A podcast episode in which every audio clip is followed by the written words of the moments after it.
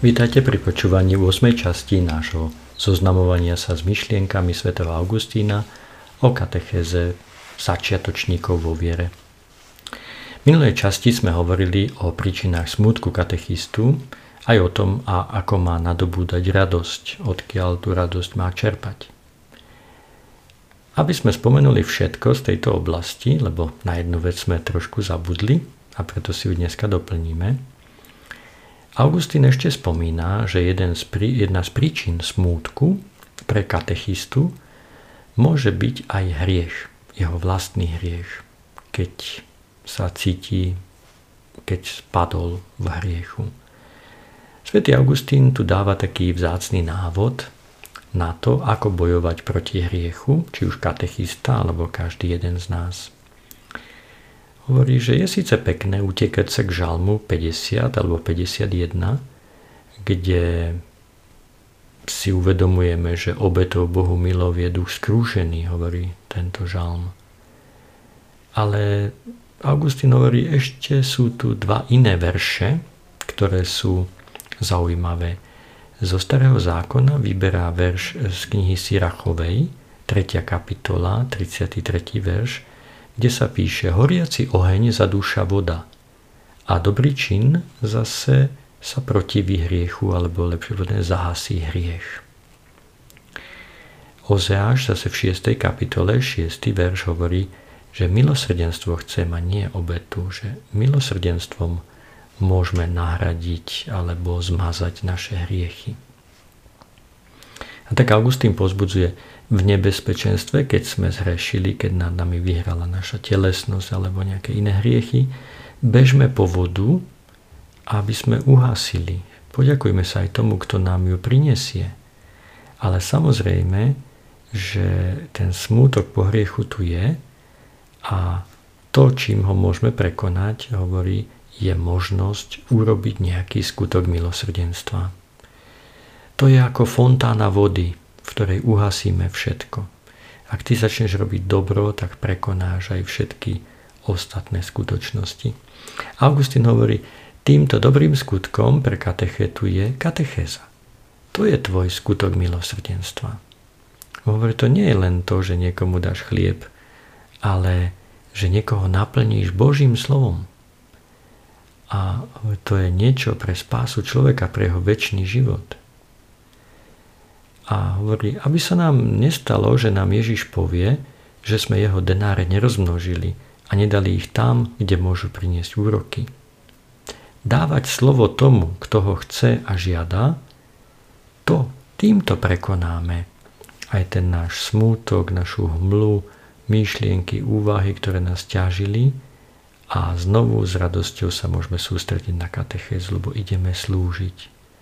Aby tak pôvabne bolo prijaté to, čo pružne a radosne vyrazí z plodného bohatstva našej lásky. Katechéza teda v prvom rade musí byť služba lásky.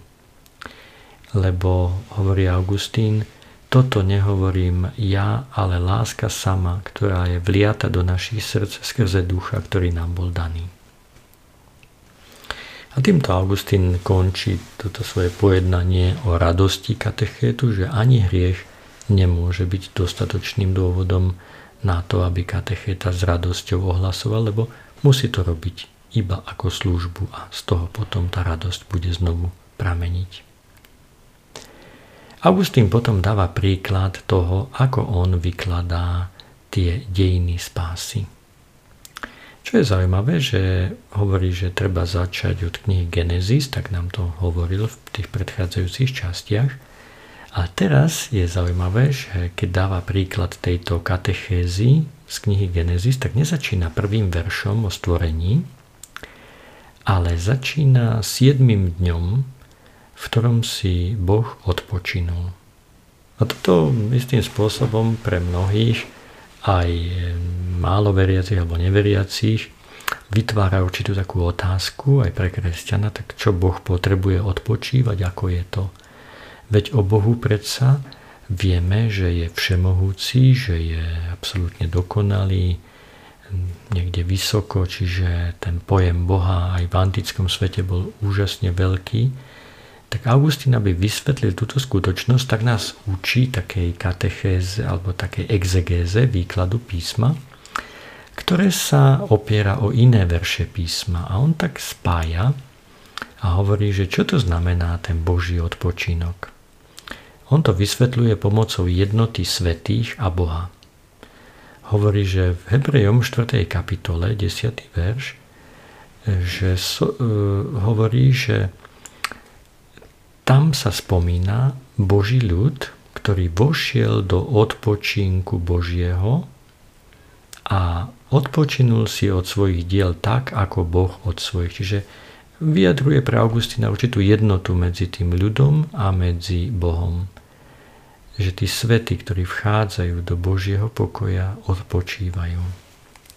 A v tejto jednote, ktorú vidí Augustín aj v knihe Apokalypsa, 14. kapitola, 13. verš, ktorý tiež spomína, hovorí, že Počul som z neba hlas, ktorý hovoril, napíš, blahoslavení sú mŕtvi, ktorí teraz, odteraz umierajú v pánovi. Áno, hovorí duch, nech si odpočinú od svojich námach, lebo ich skutky idú s nimi. A tieto dve verše e, vlastne Augustín potom komentuje takto.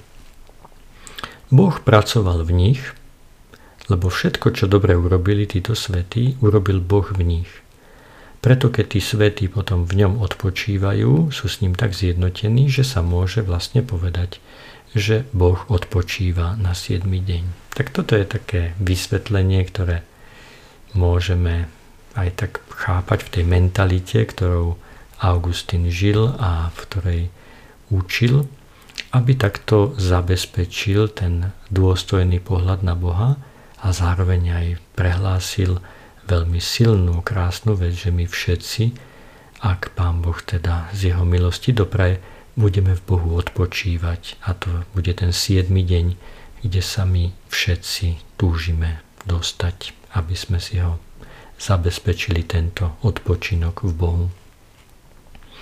Až po tejto téme sa Augustín začne venovať svetu a človekovi a aj pohľadu na Boha. Pre Augustína stvorenie sveta tak zbežne ho opisuje v tej katechéze, že ako tak taxatívne vymenuje všetko, všetko, všetko, čo Boh stvoril, stromy, ryby, živočíchy, rastliny, všetko v nejakom poriadku a tak vlastne trošku kopíruje to prvý, ten prvý obraz e, stvorenia, ten, tú prvú rozpravu tých šiestich dní, až po človeka, ktorý je Božím obrazom. A teda človek je vrcholom všetkého toho, čo jestvuje. Takto to aj Augustín počerkuje a to si každý musí uvedomiť. A potom hovorí Augustín, tak ale kto stvoril toto všetko? A veľmi jasne počerkuje. Boh všemohúci, dobrý, spravodlivý a milosrdný.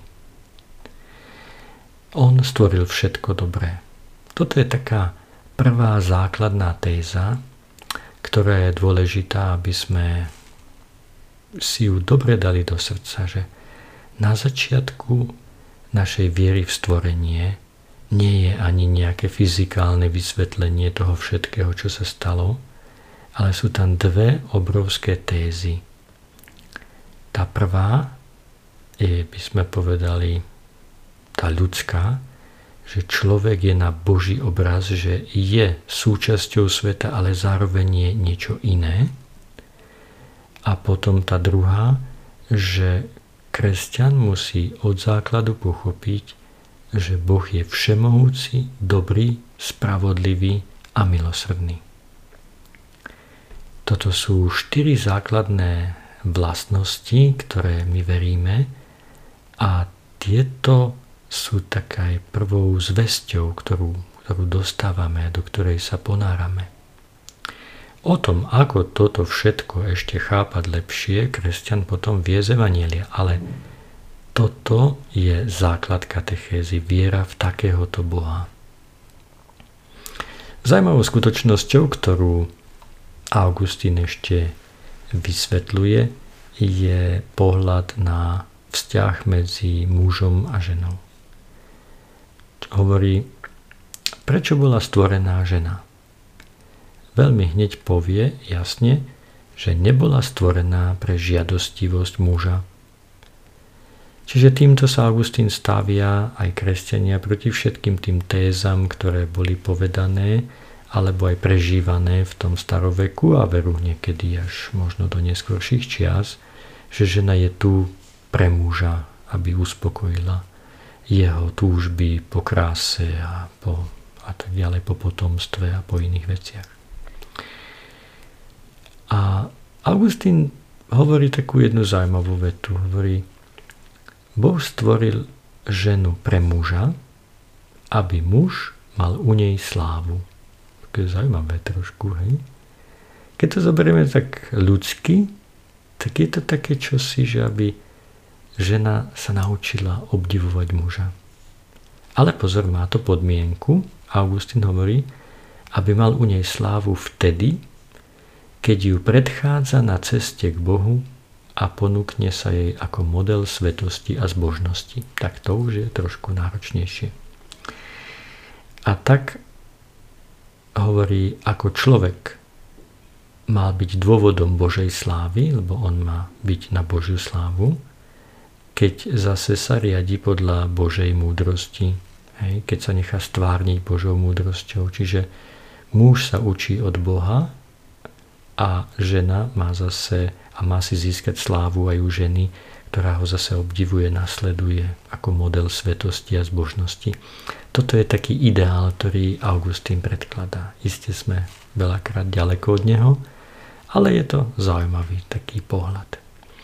Tak primite týchto pár myšlienok.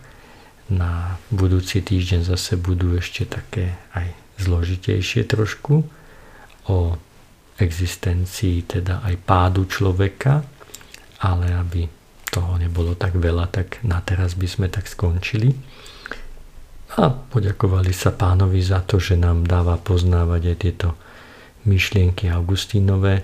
A je to taký trošku iný svet oproti tomu nášmu svetu, ale je to aj naozaj niečo veľmi inšpiratívne, z čoho môžeme čerpať aj keď ten rozdiel medzi našou kultúrou a jeho kultúrou, medzi tým, čo my žijeme a čo žil Augustín v roku 400, je to veľký rozdiel, ale na druhej strane môžeme sa učiť veľa nielen z toho, čo on povedal, ale aj ako rozmýšľal, čo, k čomu povzbudzoval a akým spôsobom učil.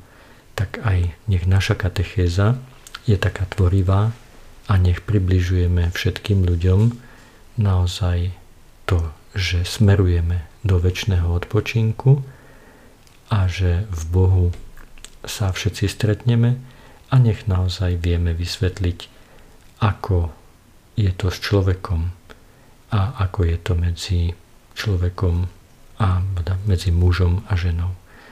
To sú dôležité posolstva knihy Genesis, ktorú katecheta Augustína katecheti v roku 400 potrebovali vysvetľovať tým ľuďom, ktorí možno na manželstvo, na ženy mali rôzne pohľady. Toto ich dvíhalo a toto ich učilo tej pravej Božej ceste. Oh